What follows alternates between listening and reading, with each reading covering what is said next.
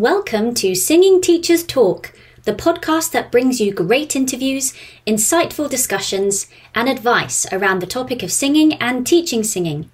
Now it's over to your host for today's episode. It's me, Alexa Terry. Ah, ah. Hello, I am here with a vocal health specialist who is also a vocal massage and laryngeal manual therapist. She runs her own treatment space called Valentine Voice Care and works with both the Voice Care Centre in London and Clyde Consulting Rooms in Glasgow, as well as working with clients from the English National Opera, the Royal Conservatoire of Scotland, and Scottish Opera, amongst others. Kate Valentine, welcome to the Singing Teachers Talk podcast. How are you? I'm very well. Thank you very much for having me. No worries. It's great to have you here. And I'd love to press rewind on your vocal career, if that's okay. And it saw you globetrot, didn't it, as an opera singer? So, how were you first introduced to classical singing? And was it always this style for you? No, it wasn't always classical music. Um, I sort of discovered classical music a bit by accident, to be honest. Um, I always loved singing and I used to always sing with my mum. I really enjoyed making up songs and it was just part of our sort of routine that we that we had together. And then as I got older and went to school, I I really enjoyed being part of the school shows and you know playing a role on stage and just it just always came very very naturally to me and um I enjoyed the kind of dramatic element of it and just used to throw myself in without really having any knowledge as to what I was doing. Um, the classical side of things came when I was at secondary school, so pretty late.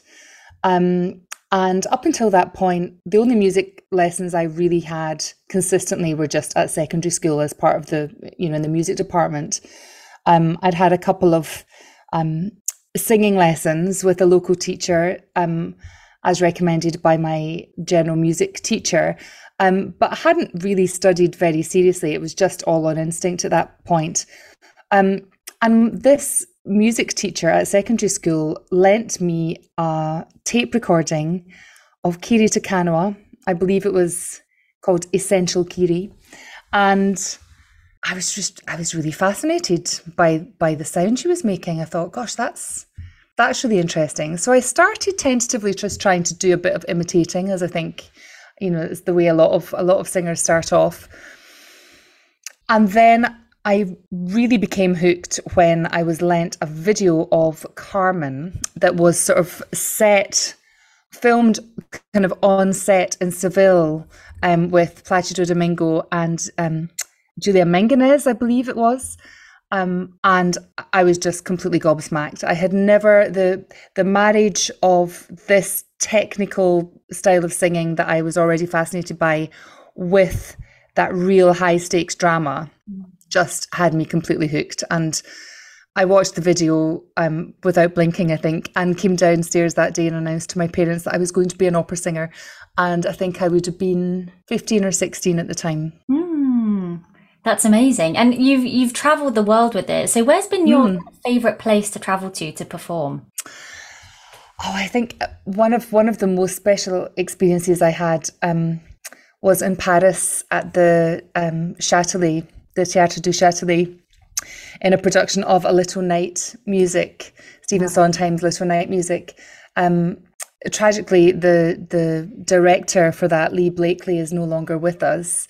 Um, that whole experience was incredibly special. We had Leslie Caron, um, was you know was the sort of the sort of elderly lady, um, and we had uh, Greta Scacchi, actress Greta Scacchi, um, playing Desiree. So there were a few real sort of celebrities in it, and the money that had been spent on this production was just incredible. So the costumes and the set, everything was just was just magical, like a, a fairy tale, really.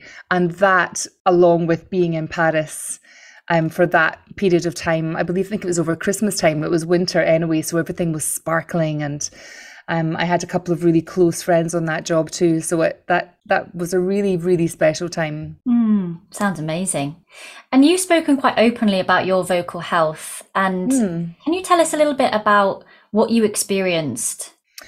Yeah, I mean, it's as these things often are. It's quite a long convoluted story, so you might have to bear with me, but I think it's really worth talking about and going into a little bit more depth. I've always been very open and honest about my vocal health journey because I feel that that's really important.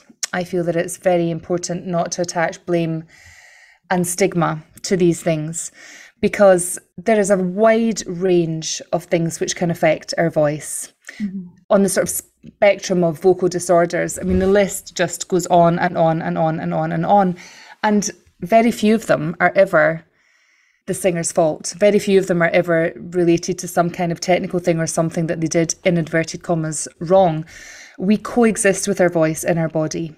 We cannot take it out and put it in a velvet box and look after it, if only we could. Mm. Um, and so, from that point of view, we are really subject to everything else that our body is going through, may also impact her voice. And so my own story is a, is a, is a classic example of this sort of mind body biopsychosocial perfect storm. Um, and it takes place over the timeline from the first um, voice change that I noticed to me having to have surgery on my vocal folds was two years. So it spans quite a long period of time. Mm. In between times, various little red flags, what I now know to be red flags, were reading their head. Um, but at the time, I wasn't aware what my body was trying to tell me. Um, and so was sort of doing what a lot of people think I do, I, I think do, which is just to push, push on and sort of hope it all goes away. And of course, it doesn't. The first voice change, vocal change I noticed um, happened when I was singing Mimi for English National Opera, which was in June 2013. And this one was so subtle. It was just on one note, the E above middle C. And I just noticed that I had difficulty engaging with that note. I couldn't quite come from underneath it. I couldn't quite come from on top of it. I didn't know whether it was in chest voice or head voice or some kind of mix. It just didn't seem to want to sit in any space. Um, so I noticed that, but because everything else was largely fine, um, I didn't necessarily see that as a red flag in of itself. Um, in the autumn of that year, I was singing female chorus in The Rape of Lucretia for Glyndebourne on tour. And this inaccessibility that I'd experienced over one note whilst singing Mimi had now grown to a whole phrase. And there was just one phrase at the very beginning of the opera that just constantly seemed to get away from me. And it was in the middle of my voice. Mm. Um, but I just could never quite feel grounded. And again, very subtle. So probably people that were listening might not have noticed. But to me, I just, I noticed that it felt different and that no matter what homework I did on it, that particular phrase never felt as if it was rehearsed the way that I wanted to. Um, so we fast forward now to um, the springtime of 2014, and I was singing Fiordiligi at English National Opera. Now, by this time, there were quite a few things that were going a bit awry with my voice. Um, I definitely noticed that I got vocally fatigued faster. Mm-hmm. Um, so, and my recovery time would take a bit longer. So if I'd had a day with lots of singing, I noticed that actually the following day I wasn't really able to do very much at all. And sometimes it was creeping into the, the next day into the sort of 48 hour bracket. Um, as well as that, I was starting to have difficulty sustaining pitch, particularly higher up in my range. Mm. So the note would sort of sag as I was trying to sustain it and keep that plate spinning. It would just it would just slightly start to sag. Um, my onsets were often very, very delayed. Mm-hmm. Um, and you know, vocal fold swelling, any kind of vocal fold swelling, often shows up when in in really high, soft singing, and so they are often the things that start to get away from you quickly. And I definitely, by the time I was doing this production, was in that boat. I couldn't sing quietly. It was kind of all or nothing. And I remember right at the start of the production period, the director had us all as part of a sort of icebreaker, um, walking around the room just gently singing a folk song to ourselves. And I could hear everyone else doing it. and I and I couldn't because we were supposed to just be singing for ourselves. So it was supposed to be quiet mm. and not necessarily fully on the body. And my vocal folds just would not approximate when I was trying to do that. Um, so I noticed that and definitely thought that is odd, but I thought I just was feeling particularly tired on that day. Um, and and and definitely in terms of volume at that point, everything felt like it had to be pretty strident all of the time, which with Fiordiligi you can get away with a bit because of the character. But for instance, um, the trio, Soave sia il vento, um, I found, I mean, it's pretty evil anyway, let's face it, but I found that excruciating to get through. Um, and so I really started to lose confidence during this this production period because I could tell that things were getting away from me.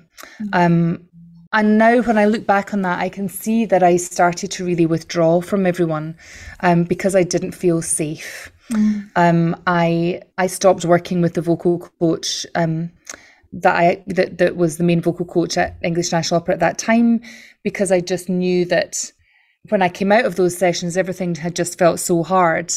And I, you know, now I realize that was because of something that was going on physiologically with me as opposed to what was happening in those sessions. But I just, I didn't know how to manage everything that was sort of unfolding around me. Mm-hmm. Um, so I really started to withdraw from everyone. Um, and the paranoia uh, really set in at that time because you know you have a couple of bad auditions and you're aware that everyone's perception of you is slightly starting to shift. And then so then you start to have a great deal of anxiety and stress around it which of course makes everything else feel even harder. Mm-hmm. um you know if we're talking about this this sort of biopsychosocial environment you know i've got at that stage there most definitely was some kind of beginnings of the vocal injury that mm. I then ended up with, um, alongside a huge amount of anxiety and stress and worry about people's perception. Um, so that really sort of created the perfect breeding ground, I think, for vocally for things to just get harder and harder. So that production of Così fan tutte was was really difficult for me, and I came away from it feeling pretty wounded and pretty paranoid. The next job I had was Marzenka and the Bartered Bride for Opera North. And that was an incredibly happy experience.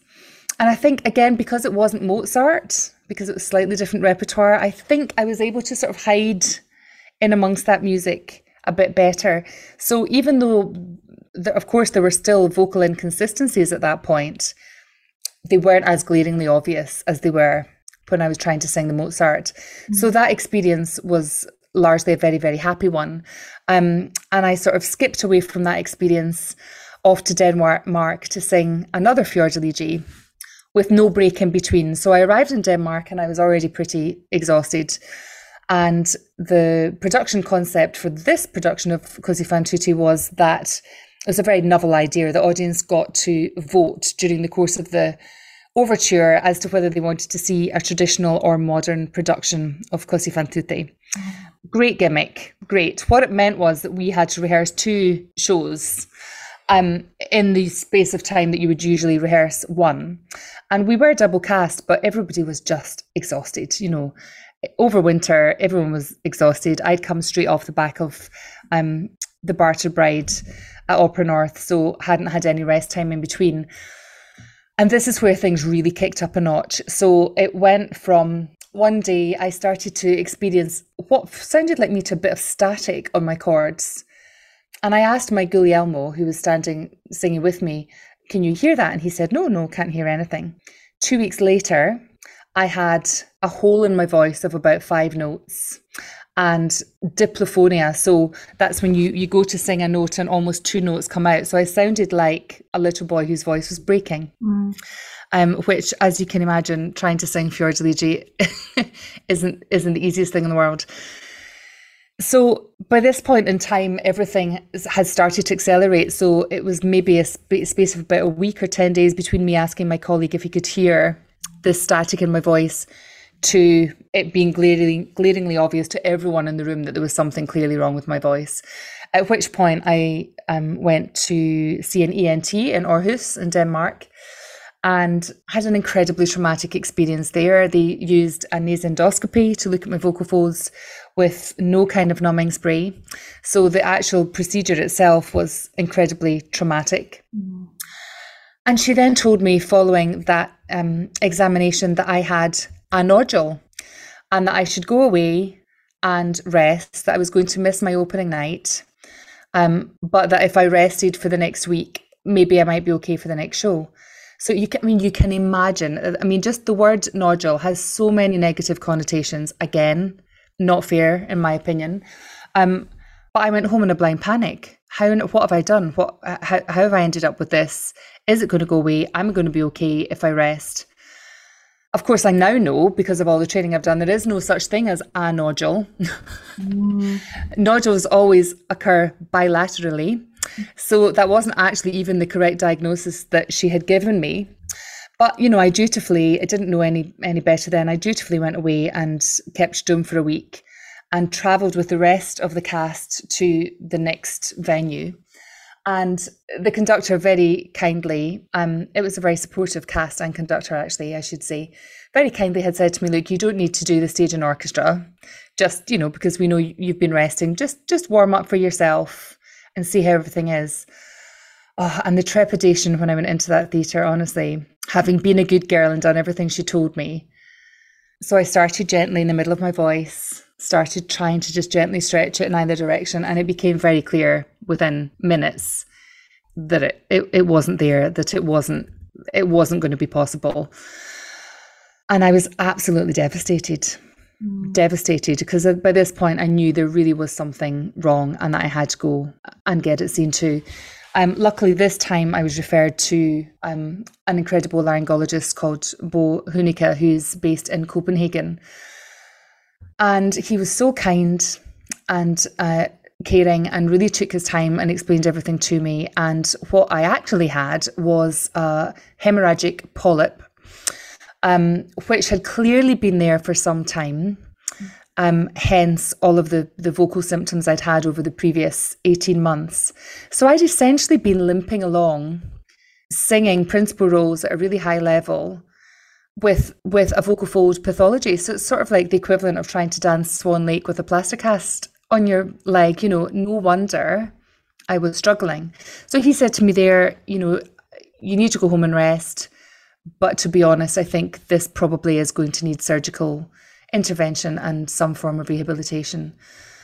Um, and it was just, it was such an incredibly dark time. Anyone who's had any kind of voice issue knows just how intrinsically linked to our identity our voices are. And I was in a in a foreign country by myself I'm actually, that's not strictly true. I had my beautiful Cocker Spaniel with me who just literally kept me going for that week. But I was in a foreign country, um, away from my husband, stuck in a town in the middle of nowhere in Denmark. I, I was sort of try- I had to wait until they'd finished that part of the tour before we all went back to Aarhus before I could make my way home. And spent a very dark week shut in a hotel room sort of hiding from the world and just just terrified, just absolutely terrified. At that point, the identity crisis for me was the biggest issue. Um, years earlier, I had been diagnosed with um, early premature ovarian insufficiency, they call it now, but essentially, I went through the menopause very, very young. Um, and my body went through huge changes at that time. I, you know, I really wasn't well. And it took a great deal of time to get the HRT levels correct um, so that I could have a quality of life and look after my bones and all of that. But we never thought to look at my vocal folds during that mm. whole time, which now just seems so obvious. Um, but nobody ever thought about it. And so, if I had looked at my vocal folds at that time, I would have seen that actually there had been damage caused because I'd had no estrogen in my body for um, at least 18 months. So I'd been singing on swollen edematous folds the whole time. So what that meant was that I had lots of neovascularization up and down the folds. Um, so the reason I got away with it for as long as I did was because the mucosal membrane was still was intact. There were there were no bumps on that. Um, all of the all of the blood vessels were sort of in between the strands of the cords. But what it did mean was that I was really susceptible to injury. Mm. And if I'd if I'd had that information, then perhaps my own spidey senses would have been a bit more attuned, and I certainly would have acted faster when I noticed those red flags. Mm-hmm. You mentioned that you you spoke to one of your castmates and said, "Can you hear the static?" And you said that your cast was really warm and and supportive. Was there anybody along the way who did pick up on anything and mention anything to you, or was there any comment that actually made it worse um, along the way at all? I think now, I mean, with the benefit of hindsight, now I see that there were some people that, that possibly tried to pick up on things earlier on, but without necessarily knowing how to articulate what they were hearing themselves. Um, because I'd gone through the the menopause, it was suggested to me certainly by at least one or two singing teachers that you know maybe that might have caused a bit of a bit of change in my voice, but it was never flagged in such a way as and actually this is the type of change it could have caused and really you should go and have your vocal folds looked at. Mm. um, so there was just sort of lots of skirting around the issue. Um, and i think at the time i was so in denial because i'd been through such a huge trauma already with the menopause diagnosis that i really i really threw everything that i had into my singing identity. And so i didn't i didn't want to hear that there was anything wrong with my voice that mm. was the thing that I had. I realize now that perhaps there were well meaning people along the way who, without having such a good grounding in vocal health, heard something and maybe tried to sort of articulate it in, in a way that they knew how, but it wasn't it wasn't obvious enough for any of us to take action. Mm. Um, and I wish we had, because now, knowing what I know now, my journey didn't need to be nearly as prolonged and nearly as traumatic. And I think, you know, now the work the work that I do now is all about education, all about encouraging singers to get to know themselves and their bodies and their instruments so that this, the minute something does change, you can you can zone in on it immediately and take action. Because what is far more damaging, which is what happened to me, is just to power through regardless as all of these red flags are sort of creeping in. What would be your advice to singing teachers and vocal coaches in order for them to articulate to their singers that they may need to see an ENT because it can be quite daunting to know that we hear something and that it might cause some upset. It's really tricky for teachers. I uh, yeah, I I I appreciate that. I think the, the main point is that no matter what we think we hear, we you can never definitively know what's going on until someone has a stroboscopy and their vocal folds are looked at um, functioning in situ. Um, up until that point, anything that we can see is is really just is really just guesswork. And you're right, we have to be incredibly um, incredibly mindful of of the language that we use because you know the the nocebic effect of of saying to someone oh you say mm, you send it as if you bit, you might have nodules is just you know you can cause months years worth of trauma just by using using that word. Um so i think it's you know recognizing that there are always things that are out with our scope of practice. Keeping notes i think it's very very important for teachers to to keep really fastidious notes about all of their their students and if you start to notice voice changes write them down mm. the current nhs advice is that any persistent recent voice changes so i'm not talking about you know a bit of hoarseness because your student's been out the night before and uh, you know and there's a bit of delayed onset or a bit of hoarseness because they've been shouting in a pub all night mm. i'm talking about those niggling persistent changes that have appeared and that are lasting sort of two to three weeks. The current NHS advice is changes that last longer than three weeks should be referred on because they might indicate that there's some kind of underlying cause. Mm-hmm. Um, so, the best way that you can make sure that you're keeping track of it is really to write all of those down. Mm. Every single change that you notice, every time scale, write down things like vocal recovery. Mm-hmm. How long how long is their vocal re- recovery time? You know, if they've had a, a show the night before and they come to you for a lesson the next day, are they able to vocalize? Are they not able to vocalize at all? You know, all of these things can be really, really telling. Um, so I think consistent documentation is definitely the first the first thing that I would say. Mm-hmm. Um, and also because it really truly allows you to see if there if there if there is regression mm. you can sort of see it unfolding in front of you in notational form um, and also then that means that you've got something written down to then try to articulate to them now you'll still have to go away and think about exactly how you're going to bring it mm. up um, but at least then you've got the evidence to bring to them rather than just saying oh something sounds a bit dodgy you, we, we, i think we better get you scoped because that is obviously going to send them into a complete tailspin. Um, and also, the other good thing about keeping notes is that they can then take those notes to the the laryngologist.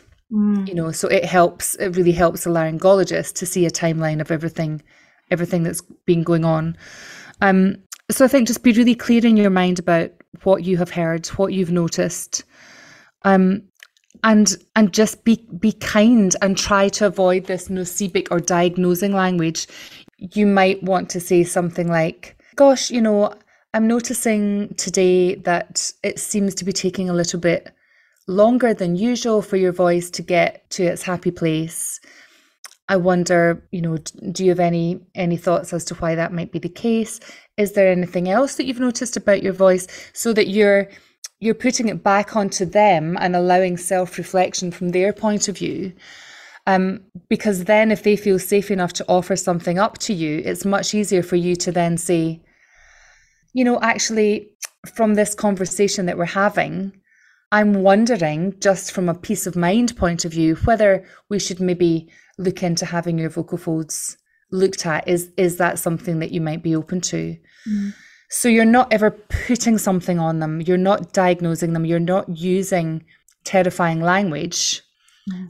but you're just bringing their own awareness into the room. Mm. Um, because you know they might be in denial, like I was, and actually, if somebody had taken the time to say to me, "I'm I'm noticing this. How do you how do you feel about that? How do you feel that that part of your voice is behaving?" I probably wouldn't have enjoyed being taken to that self reflective place. But if I had been, I would probably have been able to provide a whole page, A4 mm. page, of what was going wrong with my voice, mm. which then might have prompted me to go and get it looked at. Mm. So I think, you know, be kind always, be mindful of the, the language that you use always and be fastidious in your documentation of what's going on. Mm.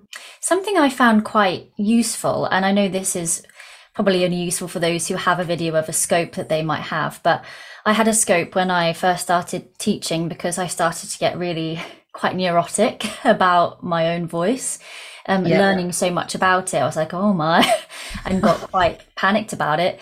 Um, I like to show students that video, regardless of whether there's like a change, so that it opens up a look how cool this is. This is mm. this is what your cords look like in in motion. So that if we do ever have to go there, they have a basis of oh, I've seen that before. My teachers had that.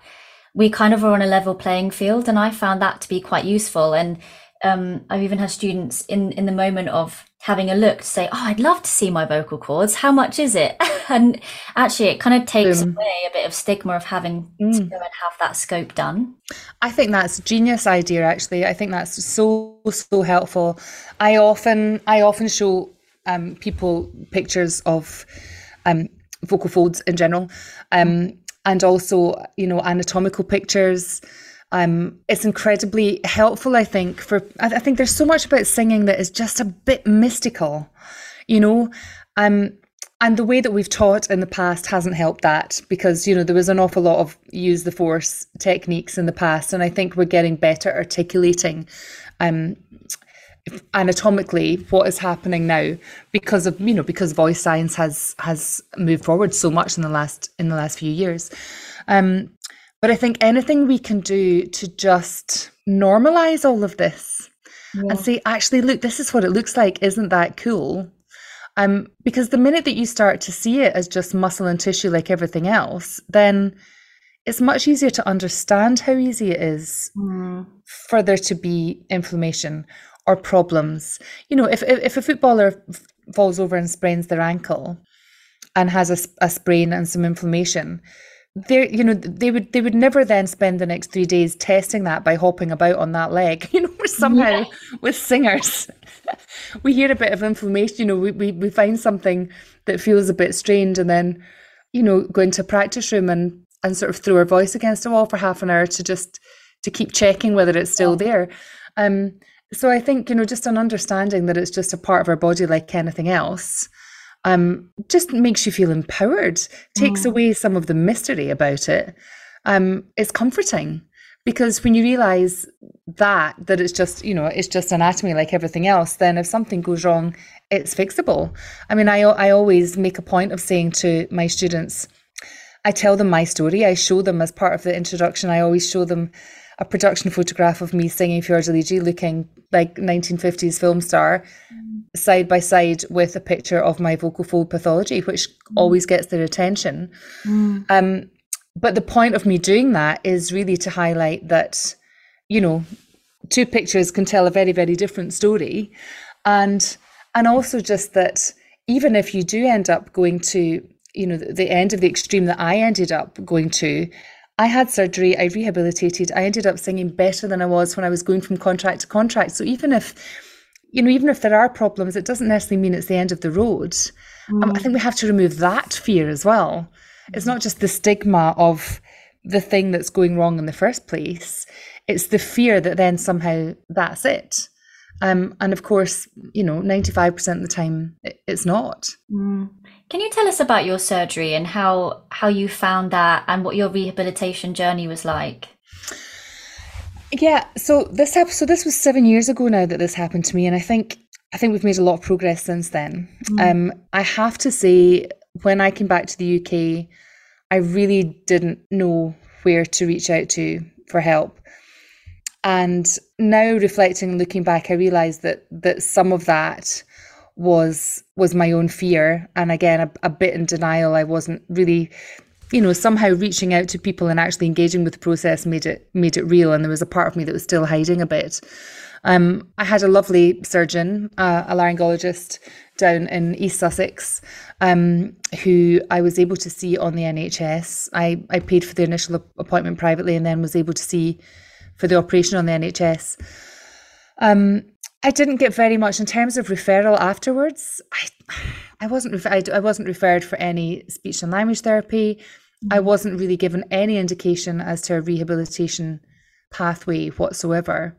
Um, I did a bit of kind of scattershot searching myself, um, but because I didn't really know what I was looking for, it it it it was scattershot, you know. So I didn't I didn't really have a kind of clear pathway that I knew to be what I should follow. So I had a couple of speech and language sessions um, with somebody in London, but could never quite connect what I was doing with her to how that would then carry through into my singing.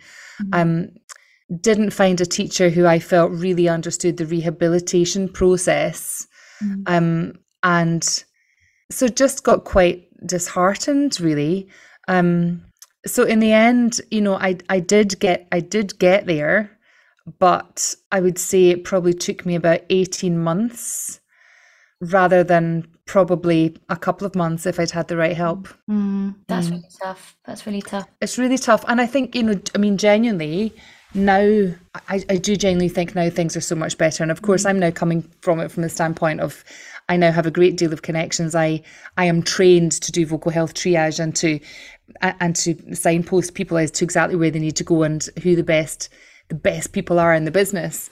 Um, so obviously I now have an awareness of that. But I think even if I wasn't working in this field now, I think I think there's just a bit more information out there about who the people are to go to, you know, and the fact that you can apply to help musicians, for instance, um, or the Royal Society of, Mu- of Music. You know, I I wasn't really aware of of any of that at the time.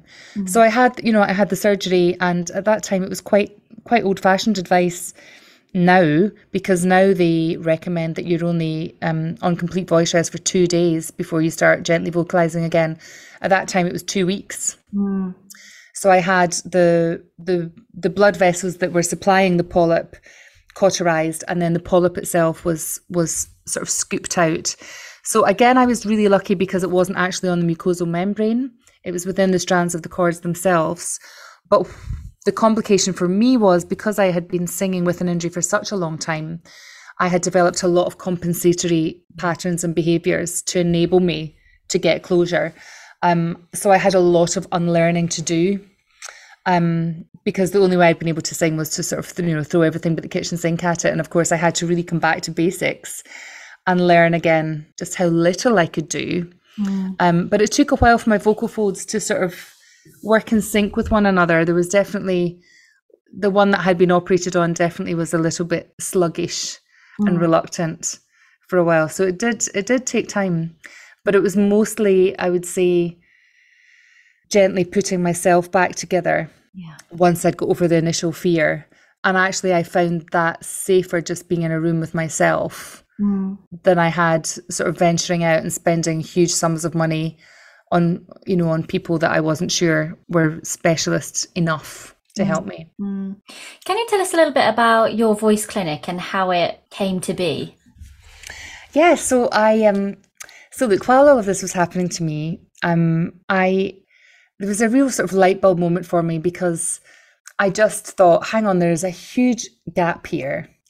Um, I knew what I needed and what I didn't have. And that just made me feel really sad. Um, you know, when I thought about any other singer going through a similar thing. So I sort of decided there and then that I wanted to somehow be part of the change, but I didn't know how. Um, I had had some vocal physiotherapy myself. Um, as part of my rehabilitation as well, which I found really helpful. Actually, that was that was the part of my re- rehabilitation that I found really helpful, um, because I had been compensating so much. So it gave me a sort of new relationship in terms of my own biofeedback, um, which when I was trying to then put everything together in a painstaking way, um, I found that much easier to do because my own kind of kinesthetic awareness was better. So I'd had that experience with vocal physiotherapy and really enjoyed it and was interested. So I I trained first of all as a sports massage therapist so that I could get my anatomy diploma. Always sort of knowing that I was going to go really niche and and and work with voice because that's what I know and love and who I wanted to help. So at the time, um, when I first did my vocal massage training, there wasn't even a training pathway in this country. There mm. is now, thankfully. Um, so at the time, I went over to study in Switzerland with someone to learn um, vocal massage techniques. And then came back to this country, and Stephen King, who's the founder of the Voice Care Centre, by this point had started, um, had put together the sort of first vocal massage training pathway in this country. Um, so I decided to go and do some further work with him and just really loved the way he worked, really loved the whole biopsychosocial um, you know the sort of psychology of that and just that way of working um, and just being much more gentle and mindful mm-hmm. about the treatments um, because you know my own experience has taught me that as singers we our nervous systems are up against it all the time you know we're in fight or flight a lot of the time um, you know, and that's before what we've all collectively been through in the last two or three years. Mm. Um, so Valentine Voice Care um, was founded just before the first lockdown, having gained all of my vocal massage skills. Um, and then during lockdown, obviously, I wasn't allowed to see any clients, wasn't allowed to put my hands on anyone. So um, I found myself unemployed and sort of really threw myself into learning, really just to hit the books and thought, well, I'm going to go mad if I don't do something. So I just really went down the vocal health yeah. rabbit hole. Um, and just started trying to kind of learn as much information and add to my skills as possible. Um, so that then when the pandemic ended, I was able to open my doors again, thankfully. Mm. Um, and this time as Valentine Voice Care, which is just, it's important to me because it's my name. Mm. Um, and it's so it, it it encompasses everything that I am, everything that I have been, and everything that I now bring to the table, everything that I can do to help and be useful. Um, but it also it's a nice broad umbrella so it means that if i if i want to add to my skills um but but stay related to voice that can all come under that that umbrella. So, for instance, I've I've just started um, my first counselling course, which I think is going to be hugely beneficial. Mm-hmm. Um, but really, just all types of integrated voice therapy, um, so that I have as many tools as possible to help my clients get back on their feet, mm-hmm. um, and really working in this biopsychosocial way and treating the person that's in front of me. You know, yes, they're a singer. Yes, there might be something um, biomedical or they might have some kind of vocal fold pathology going on, but actually, it's everything else that they've brought with them to the table. It's you know, it's the experience they had during lockdown, whether or not they felt safe to practice in the digs they were living in. It's mm. their relationship with their teacher. It's what's going on at home, their living environment, what medication they're, you know, it's all of that. And so it's a huge privilege um, that people come to me and trust me to to help them to unpick all of that and we just really take our time mm. um, and try to get as many parts of the jigsaw puzzle as possible. Mm. And so the the sort of initial assessment onboarding part of it is always really very in depth, mm. and I ask a lot of questions um, to cover to cover everything that I've just said. Um, and then um, I do a lot of breath work. I do a lot of sort of helping them with sort of body mapping, body scanning, just so that they can start to increase their own awareness of of, the, of their bodies and their instruments, um, as well as the vocal massage and laryngeal manipulation techniques, which physically make everything feel better. Um, but actually, I think almost the most important thing about vocal massage is its use as a learning tool. Um, as I said, my own my own experience was such that I I started to really get to know my own body because of the the the manual therapy that I'd had. And there's just something about someone physically putting their hands on you that just allows you to tap into something in a way that no matter how many different ways it's been articulated to you, sometimes you still just can't quite get it. Um, and, and what that means is then when you go away from the session and go to sing, um, because everything feels so free and easy, when those slightly unhelpful compensatory patterns come back in, which your brain is only ever doing to protect you. Um, but you know, sometimes they're just what our brain is doing isn't as helpful as it thinks it's being. Um, when but when that starts to creep in, then we notice it. It's no longer happening so much at a subconscious level. So as a tool to work alongside good solid vocal technique, it's invaluable. Mm. Um, so that's yeah. So that's what I do. We solve. I we solve the human jigsaw puzzle that's sitting in front of me, mm. and if I feel that they need help that's out with my own scope of practice, I have an incredible team of people that I know mm. to refer them to. You know, and sometimes people people will need additional help in terms of psychotherapy or or or nutrition, perhaps. Um, or I often refer them to go and talk to their GP about a particular health condition that they have. Mm. But it's just it's very very difficult when you're in the middle of your own perfect storm, it's very difficult to see the wood for the trees. And sometimes you just need somebody else to sit back and sort of find a path.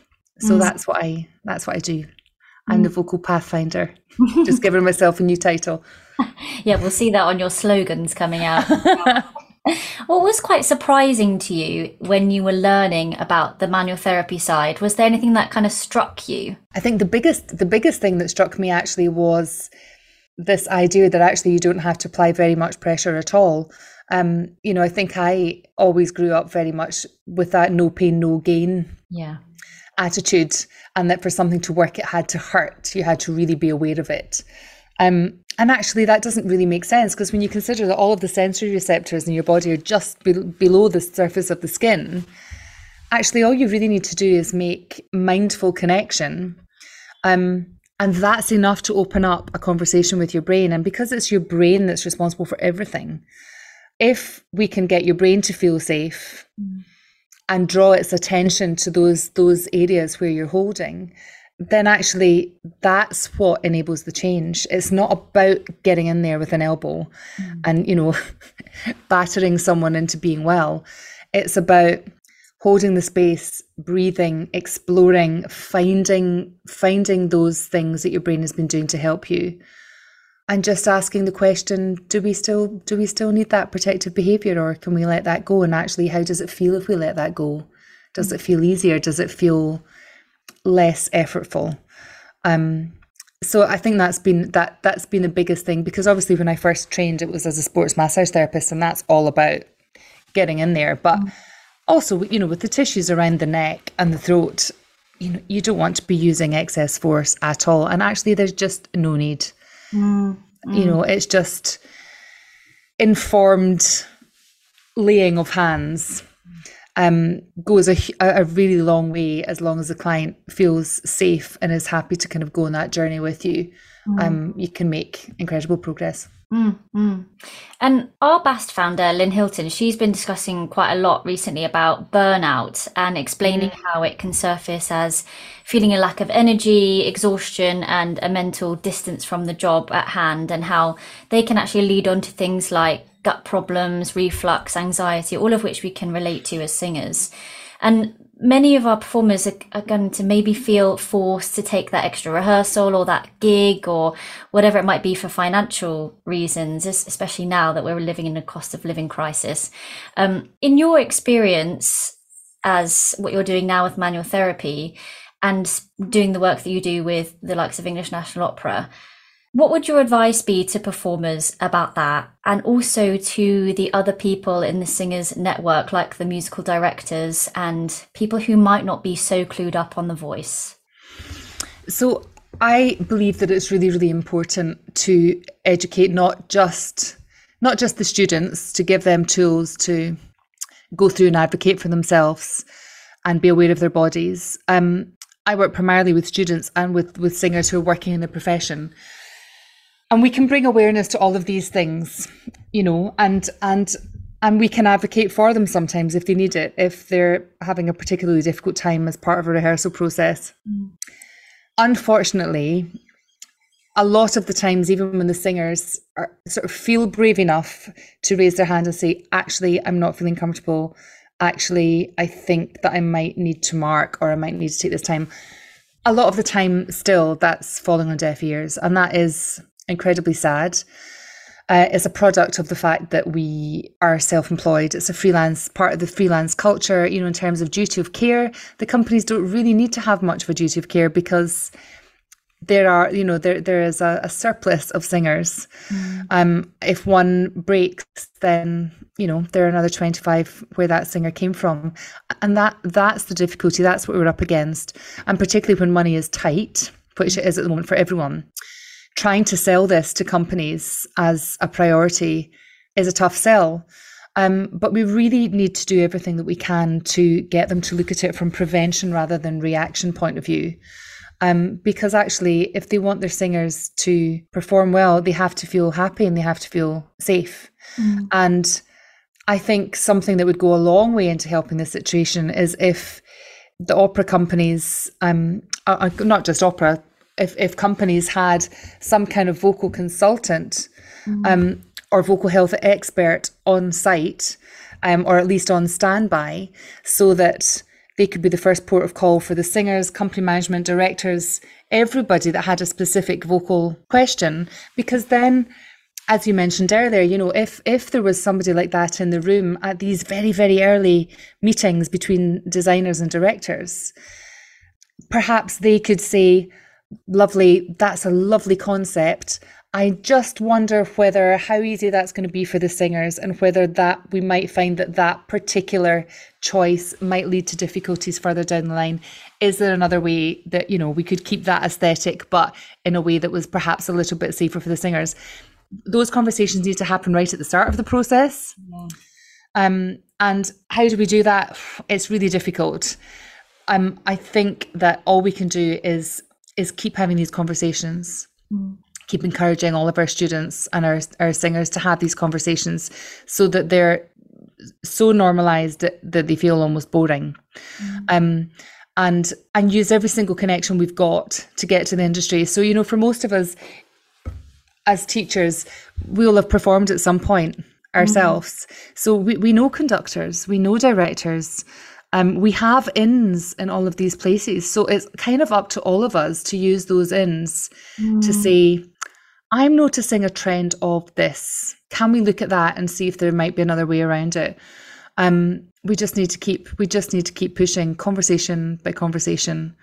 Um, but it is it is very very difficult for the singers because of the way they're paid also, um, and often they feel that they have to go ahead and and do something you know when they feel vocally perhaps that they shouldn't. And i just i know that it's difficult but i would just really really urge all singers listening to this just please don't please if your spidey senses and your gut is telling you that there is something wrong please listen to it. Mm. Because actually the company and the director and the conductor that you're working with right at this precise moment in time they don't really care about you or your longevity you know sad but true their only priority is what's happening right now. And and it's your your priority is your health and your well-being going forward.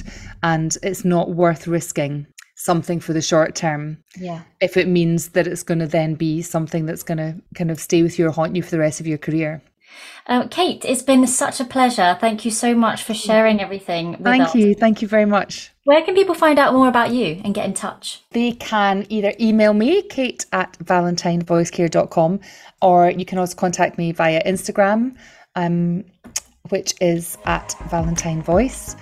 Um, I'm always really, always really pleased when people reach out, always happy to help. Um, as I say, if it's not something that I can help you with myself, then I can refer you to somebody who can help. So if you're worried, please don't sit on it. Please do reach out. Thank you so much.